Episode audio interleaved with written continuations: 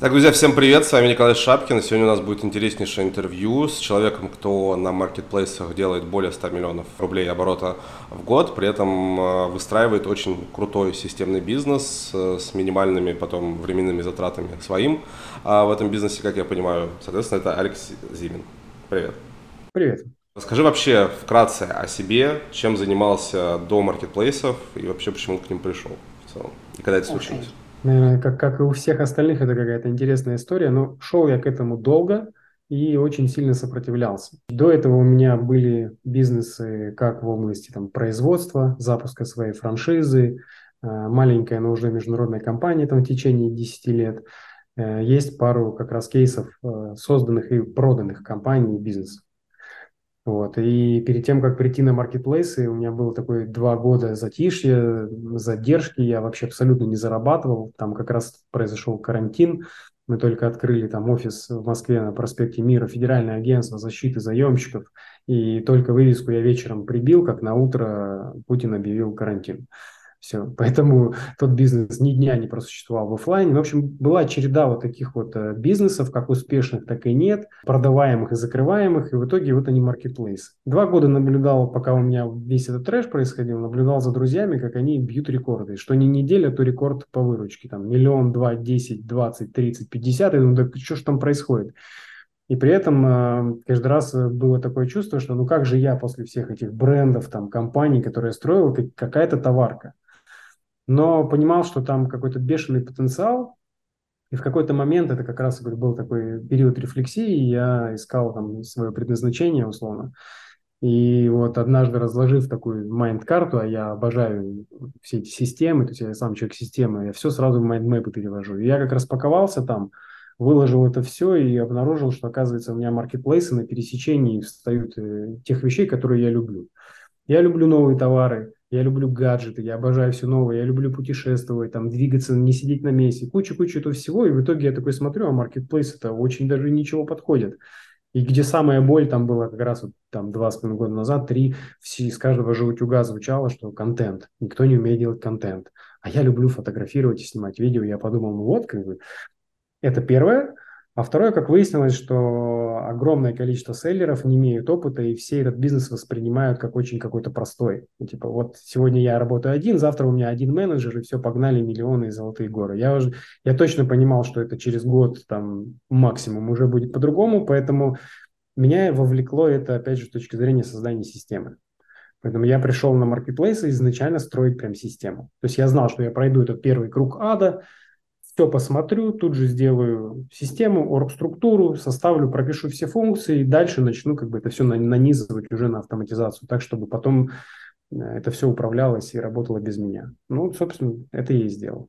А с чего вы начали это в итоге? Какой товар вы выбрали? Либо ты там присоединился к какой-то команде вообще? Как это происходило? Как в самых страшных снах э, и фильмах есть даже видео, я люблю очень фиксировать обычно эти исторические моменты, уже зная, как в принципе можно в своей жизни чего-то добиваться, да, я все время делаю видосы такие. Я говорю, вот, вот я в лифте, вот я в пуховичке, в кроссовочках, вот сегодня мы едем на садовод. Вот таких видео было, мне кажется, штуки четыре. И вот это, вот это на четвертый раз сказал, все, я сегодня без товара оттуда не уеду. Я взял там 300 тысяч рублей, рюкзачок, перчатки, ноутбук, короче, ну там дубак был такой, это был декабрь. И у меня такая маленькая цель была, так, я по-любому сегодня покупаю товар, и моя задача вернуть эти деньги до Нового года. 300-350 тысяч рублей вернуть, просто во что бы то ни стало. И это было вот прям начало декабря. А там как раз все эти загвоздки с отгрузками, задержки, вот эти как раз ну, два с половиной года назад, да, получается, уже три, это вот еще можно было. Я это сделал. То есть я поехал на садовод. Это 20 год, да, декабрь? Да, получается, получается да, 20 нет, 19 нет? Ну, в общем, короче, три года назад. И это были кольцевые лампы. На самом хайпе, когда они только находились, я поехал на садовод, на садоводе я купил, по-моему, только, допустим, лампы, а они все продавались тогда со штативами. без штативов они никому не нужны были. У всех были лампы, но не было штативов. Ну и в тот день я просто добил эту ситуацию. Я на одном рынке, по-моему, купил одно, на втором другое. В итоге мы там на складе все смотали, на фулфилменте это все соединили, и у меня эти лампы улетели за один день. Я помню, тогда я в СПА такой, э, декабрь же СПА, там, значит, банный комплекс, и я такой смотрю, ух ты, продается очень сильно. Я, короче, в тот день просто не успевал поднимать цену. Я продаю, продается, ну, поднимаю, продается, поднимаю, продается. И, то есть я тогда, они мне там больше 100 штук, но разлетелись в один день, и я даже не успел, в общем. Я понял, что я еще и дешево продавал, увеличив там в три раза под Новый год. Э, я даже, я даже короче, не, не все, что можно, выжил из этого. Вот с этого все началось. Все, деньги я вернул, сделал этот круг, посмотрел, как это все работает – ну, там еще были несколько товаров, тоже комичные абсолютно ситуации. Меня китайцы выгоняли из своей торговой точки. То есть такой ажиотаж, вот это все мне выгоняет. А я стою такой, как, ну, в смысле, на мороз тебя выкидывают из, из, из этого.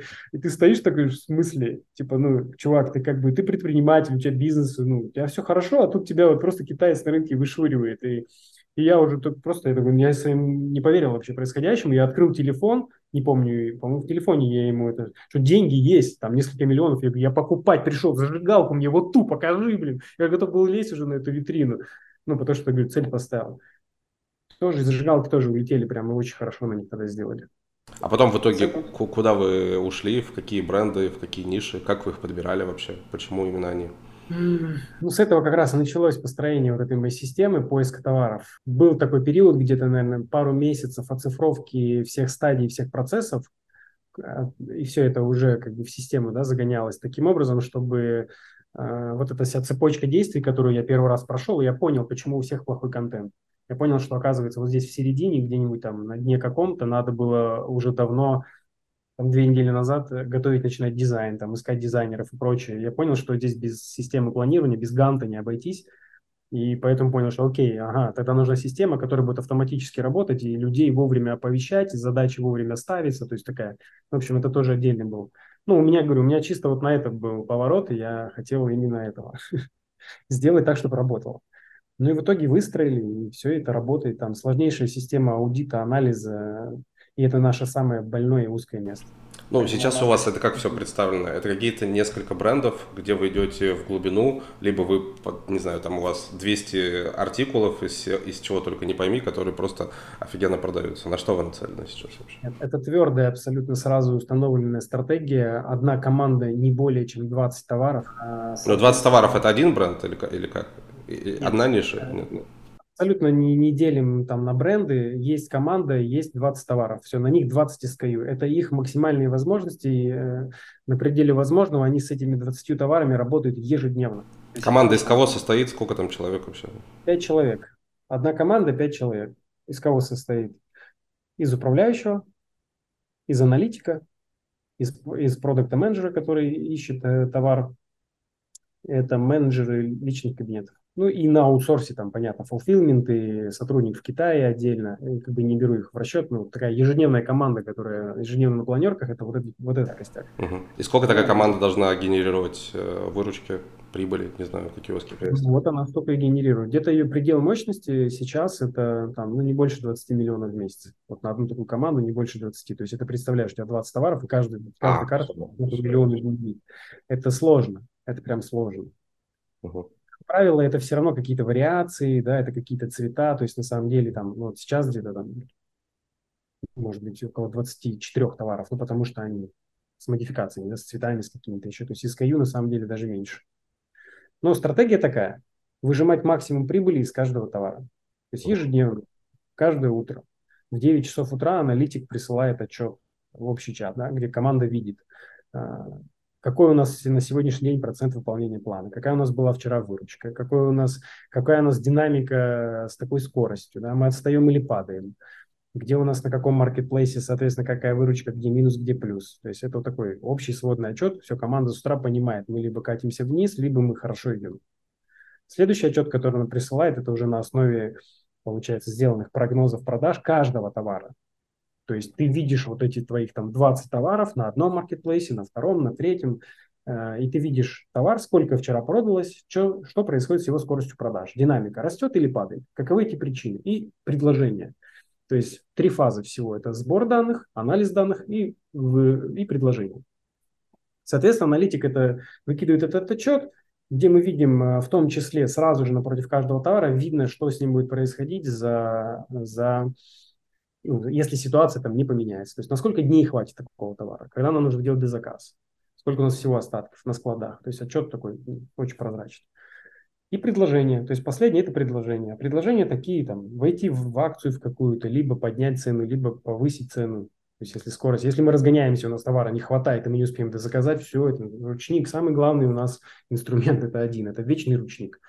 То есть научились разгоняться настолько, что все время ты перебарщиваем, поднимаем цену. Не хватит товара, если так дальше летим. Угу. В итоге э эти все 20 товаров – это лидеры в своих нишах? Либо там топ-10?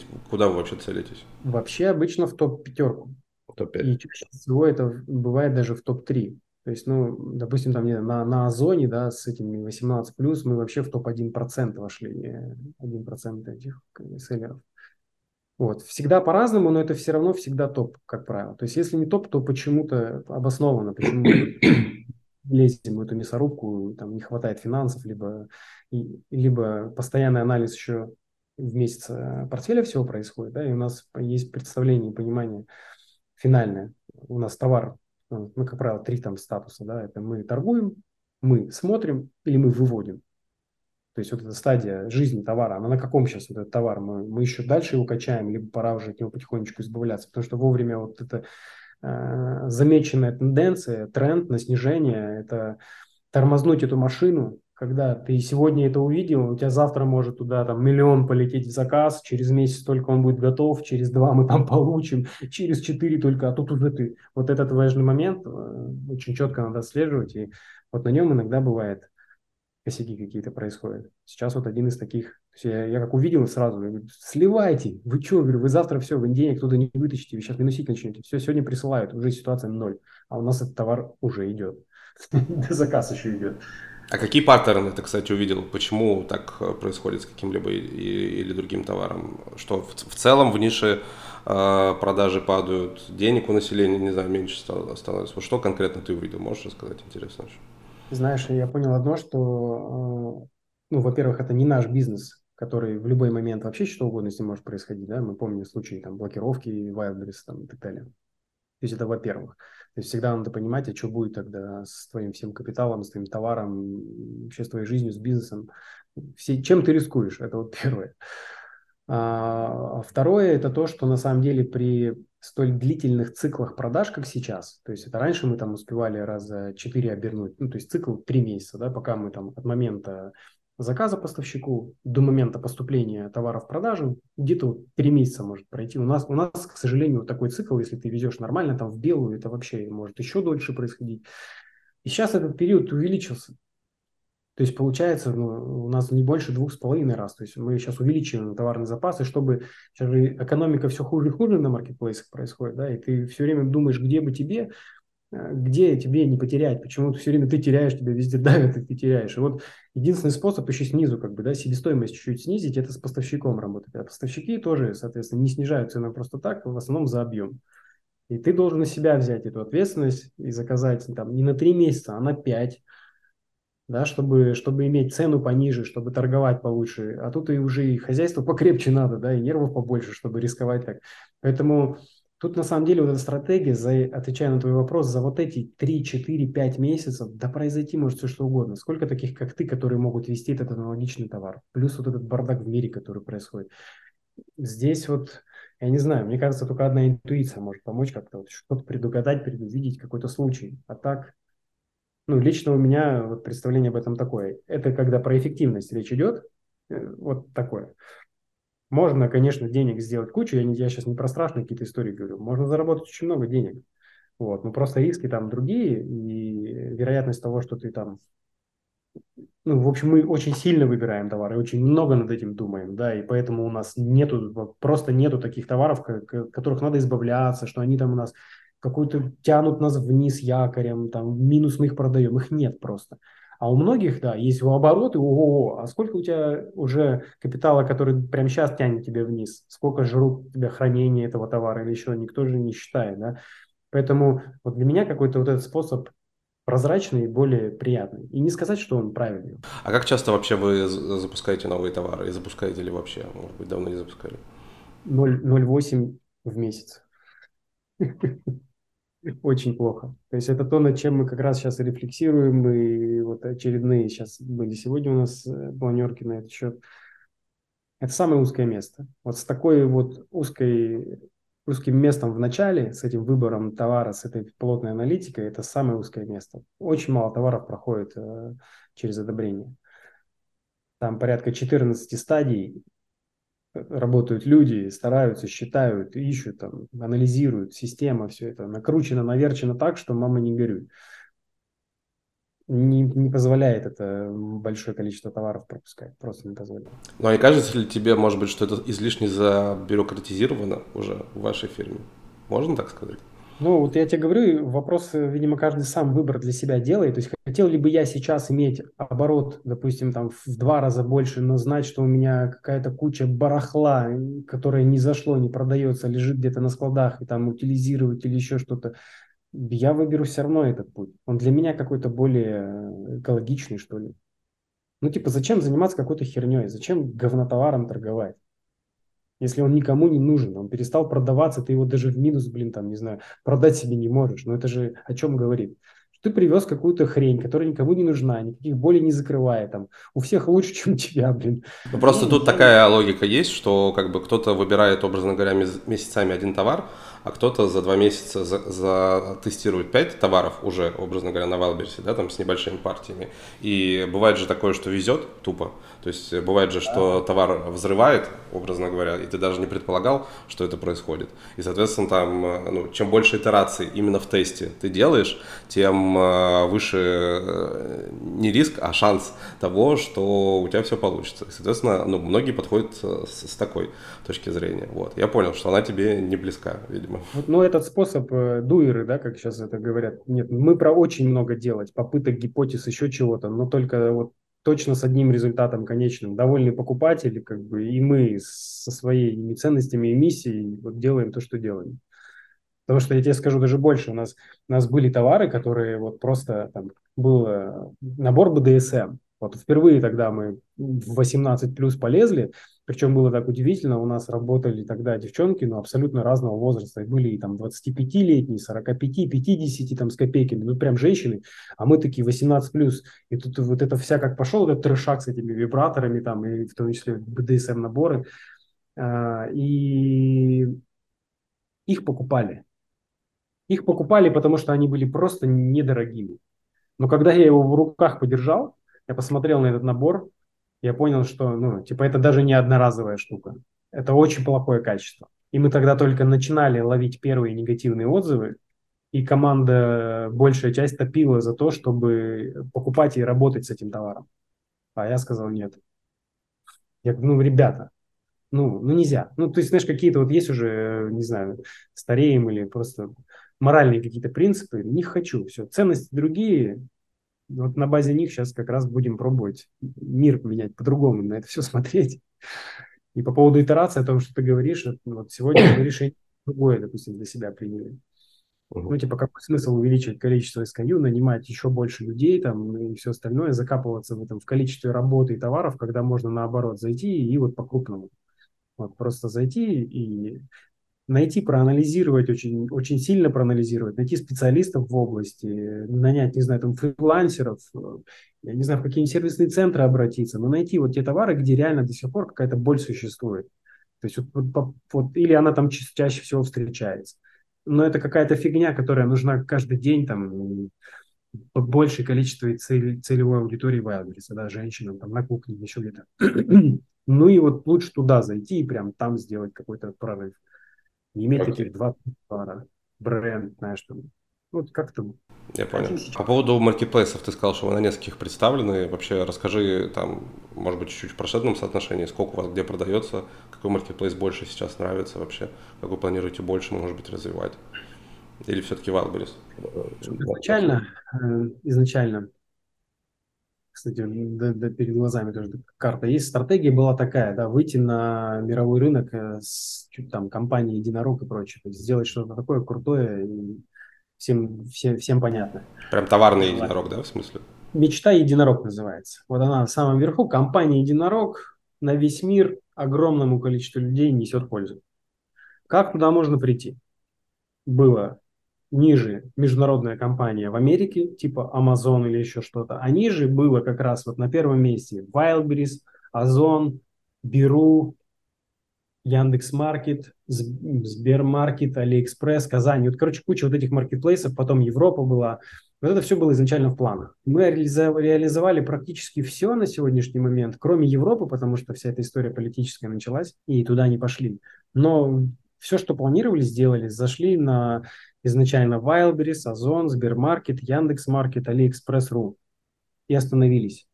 А потом начали, короче, уходить оттуда с Али, со Сбера. Яндекс, по-моему, до сих пор они его уговаривают, держат, не знаю почему. И недавно даже думали от Амазона отказаться.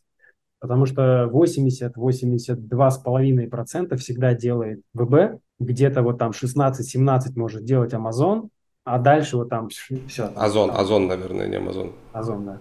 Поэтому вопрос уже когда встал, уже, я говорю, ну, ну, может, уже и Озончик прикроем, а там уже выручка больше 5 миллионов, там топчики какие-то стали.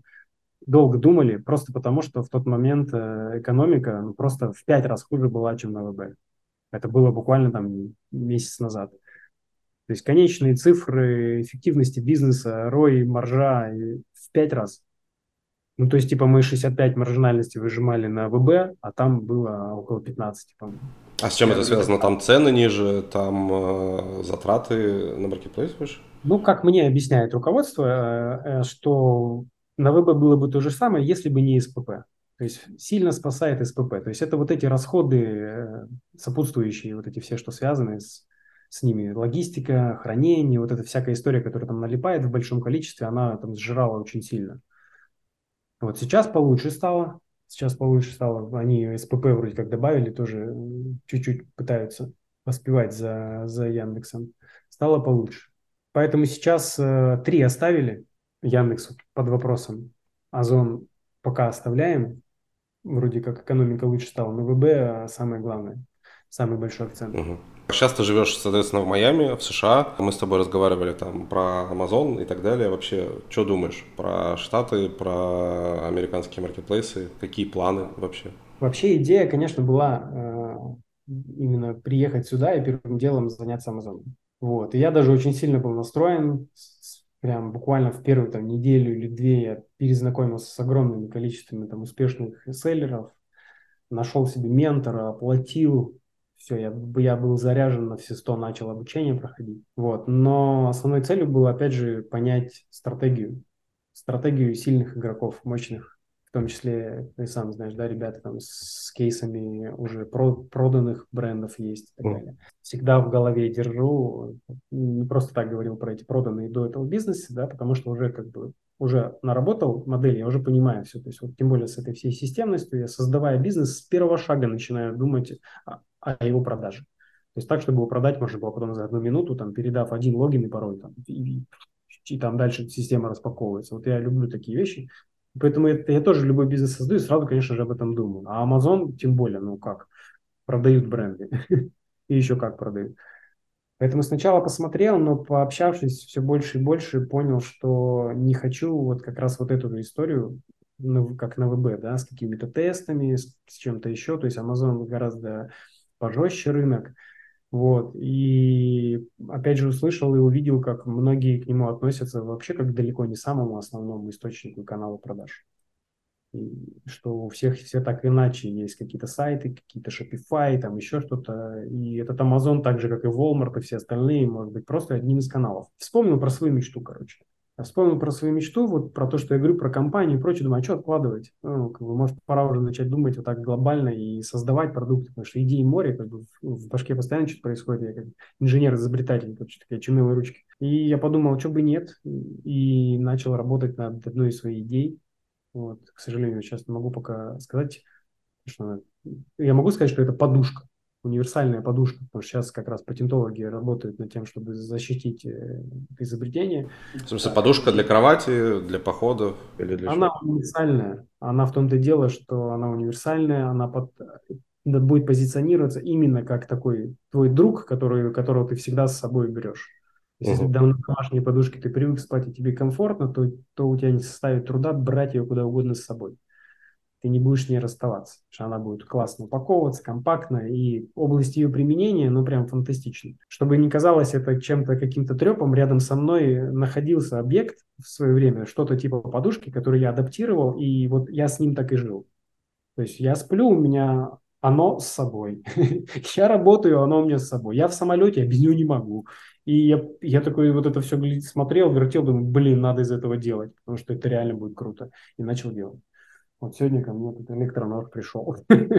Короче, я еще экспериментирую, изобретаю. Угу. Какой план вообще на запуск? Может быть, это будет, я не знаю, краудфандинг или что это вообще будет?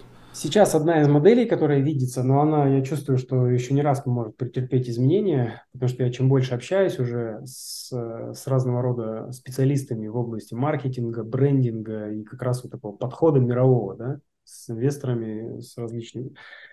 Я чем больше общаюсь, тем понимаю, что ну, я, я как бы четко понимаю, что если надо вот такой продукт делать, который прогремит, да, который войдет потом и на российский рынок, и, и сюда, прям, чтобы захватить, то нужно очень сильно готовиться и заранее со всем этим пиаром, с маркетингом, со всем остальным.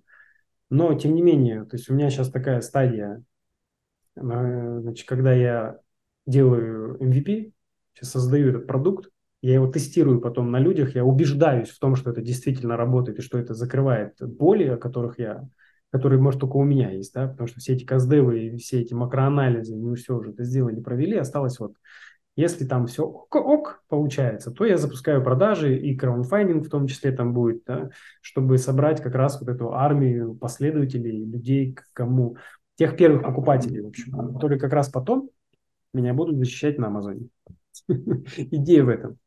То есть продукт должен стать таким сильным и уже иметь такое количество последователей, отзывов и всего остального, чтобы когда я зайду на Amazon, меня там не, не задушили. А сейчас там именно такая история. Окей, okay, супер, отличный план. Давай вернемся к системности, к оргструктуре на маркетплейсах. Вообще, что для тебя системность э, в торговле на маркетплейсах? Потому что у меня вот было огромное количество интервью с большими людьми, кто там делает и миллиард на маркетплейсах и так далее.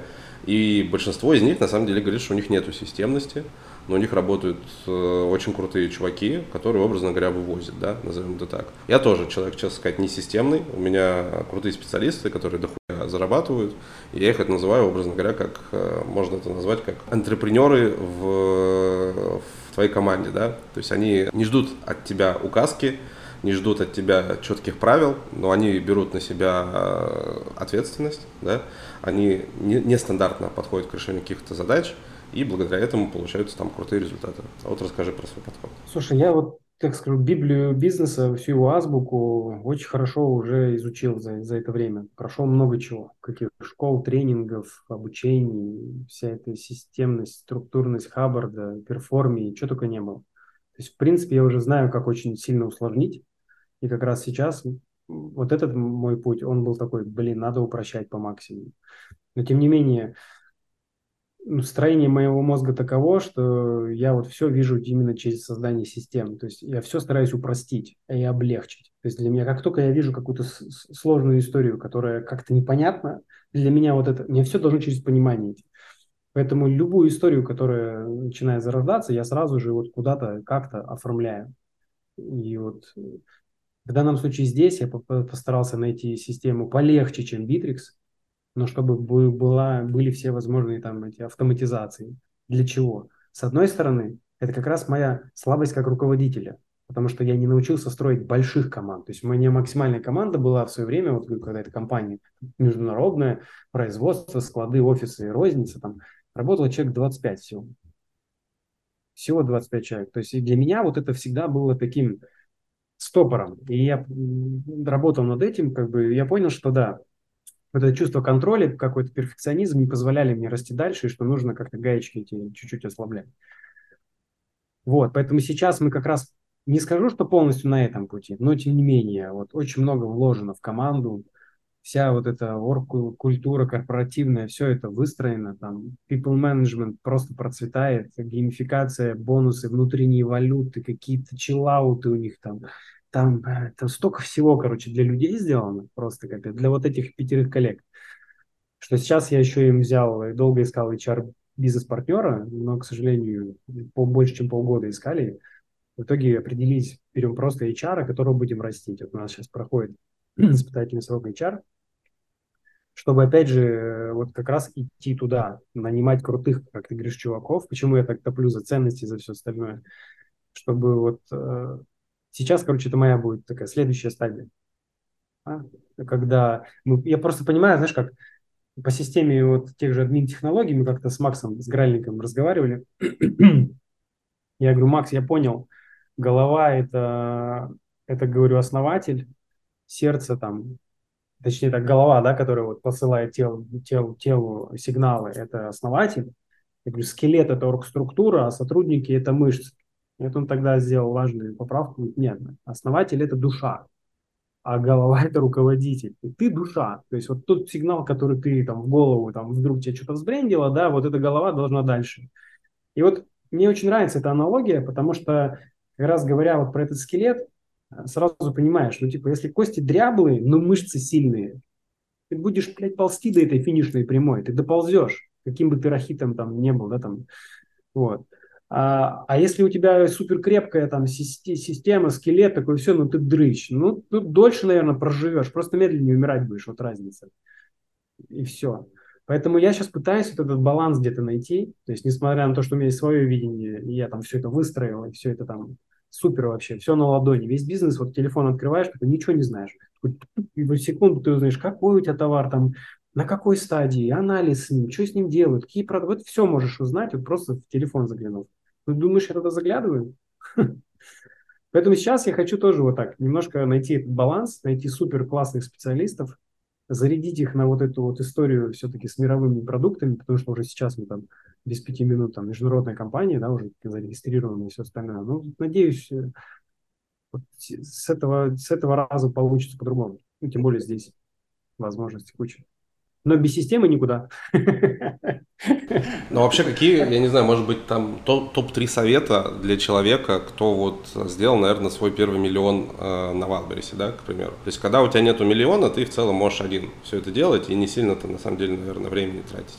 Но как только у тебя уже миллион, два, три идет в месяц, все, ну, я, я рекомендую, конечно, и раньше делегировать, но в большинстве своем это так получается, что люди уже устают, что люди уже не успевают, либо работают по 12 часов в сутки, им надо что-то делегировать. Вот самый тупой, например, вопрос, который мне задают, и давай я тебе его задам. Что надо делегировать? Вот как ты на него ответишь? Э, ну, я сразу систему вижу, как найти это берешь просто э, инструмент, mind карты, интеллект карты, открываешь, ну или там табличку, неважно, вообще можно и блокнотик. И просто берешь и выписываешь везде, где ты участвуешь. Вот везде, где ты участвуешь.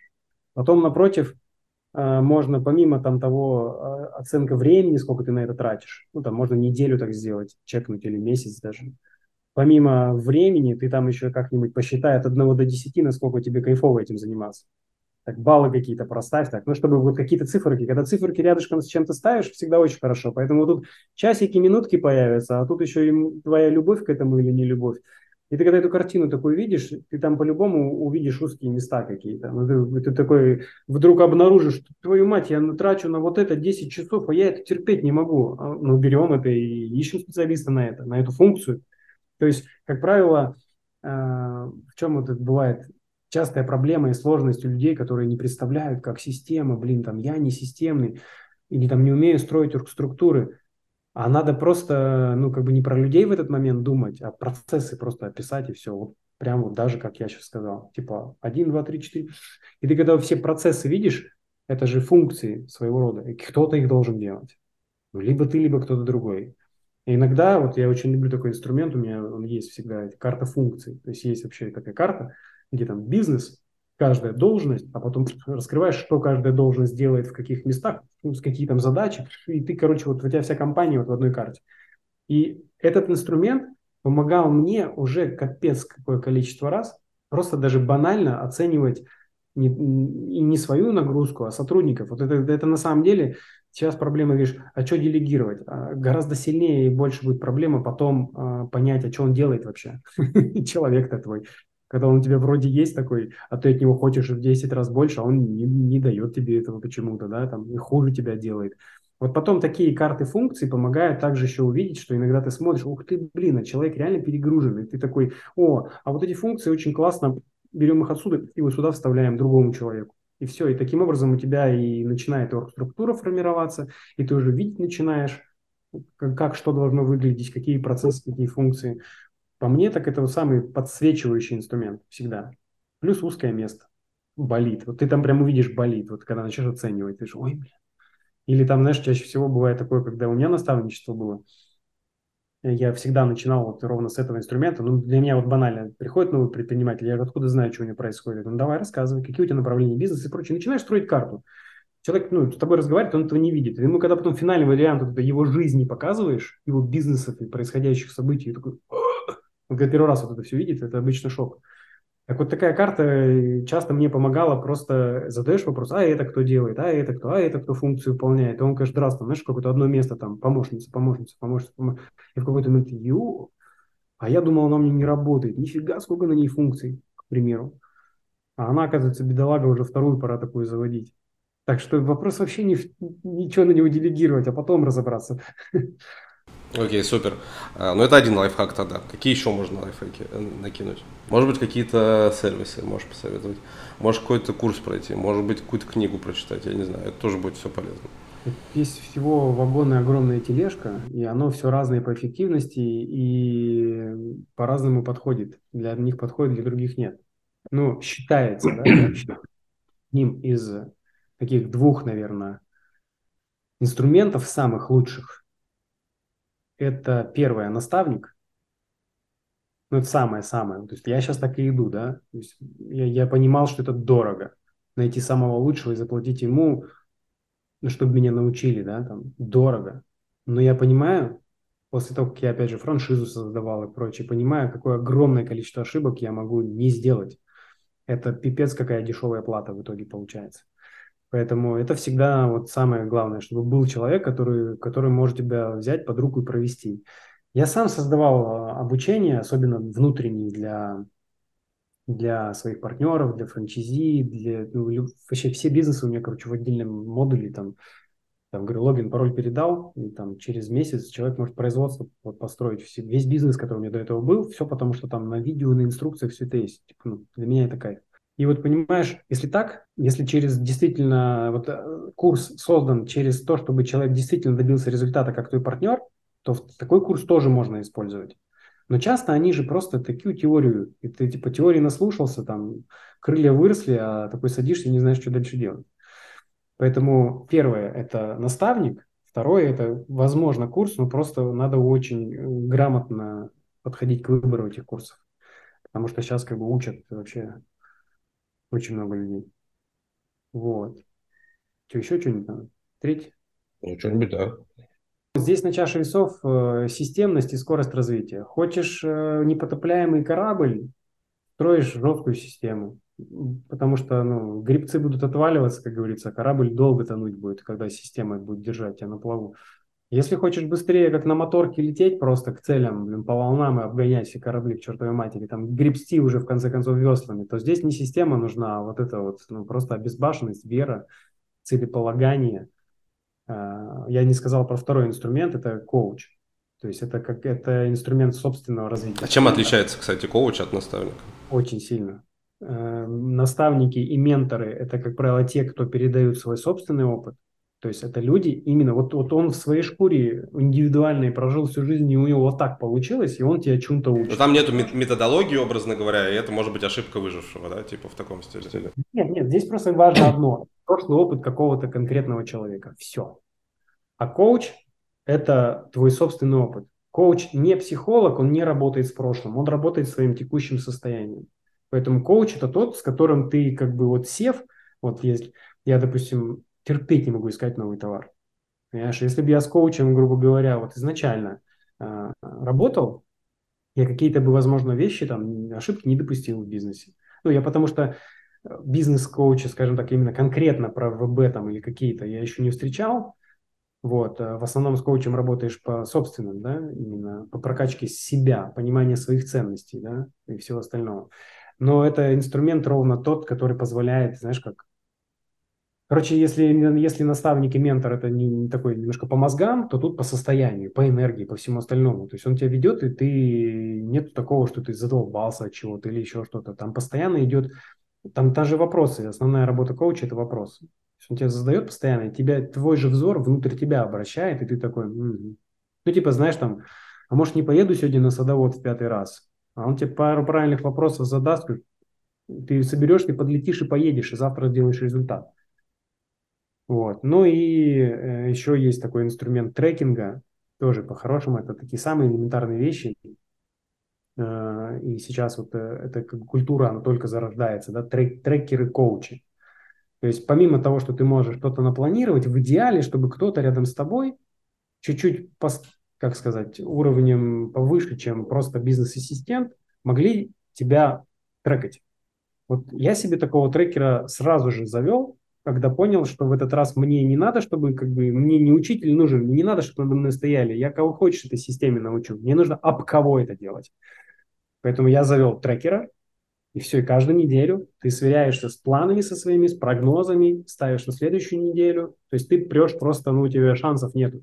То есть если что-то не делается, ты либо это нафиг убираешь, меняешь на другое то, что ты будешь делать, ну, либо еще как-то.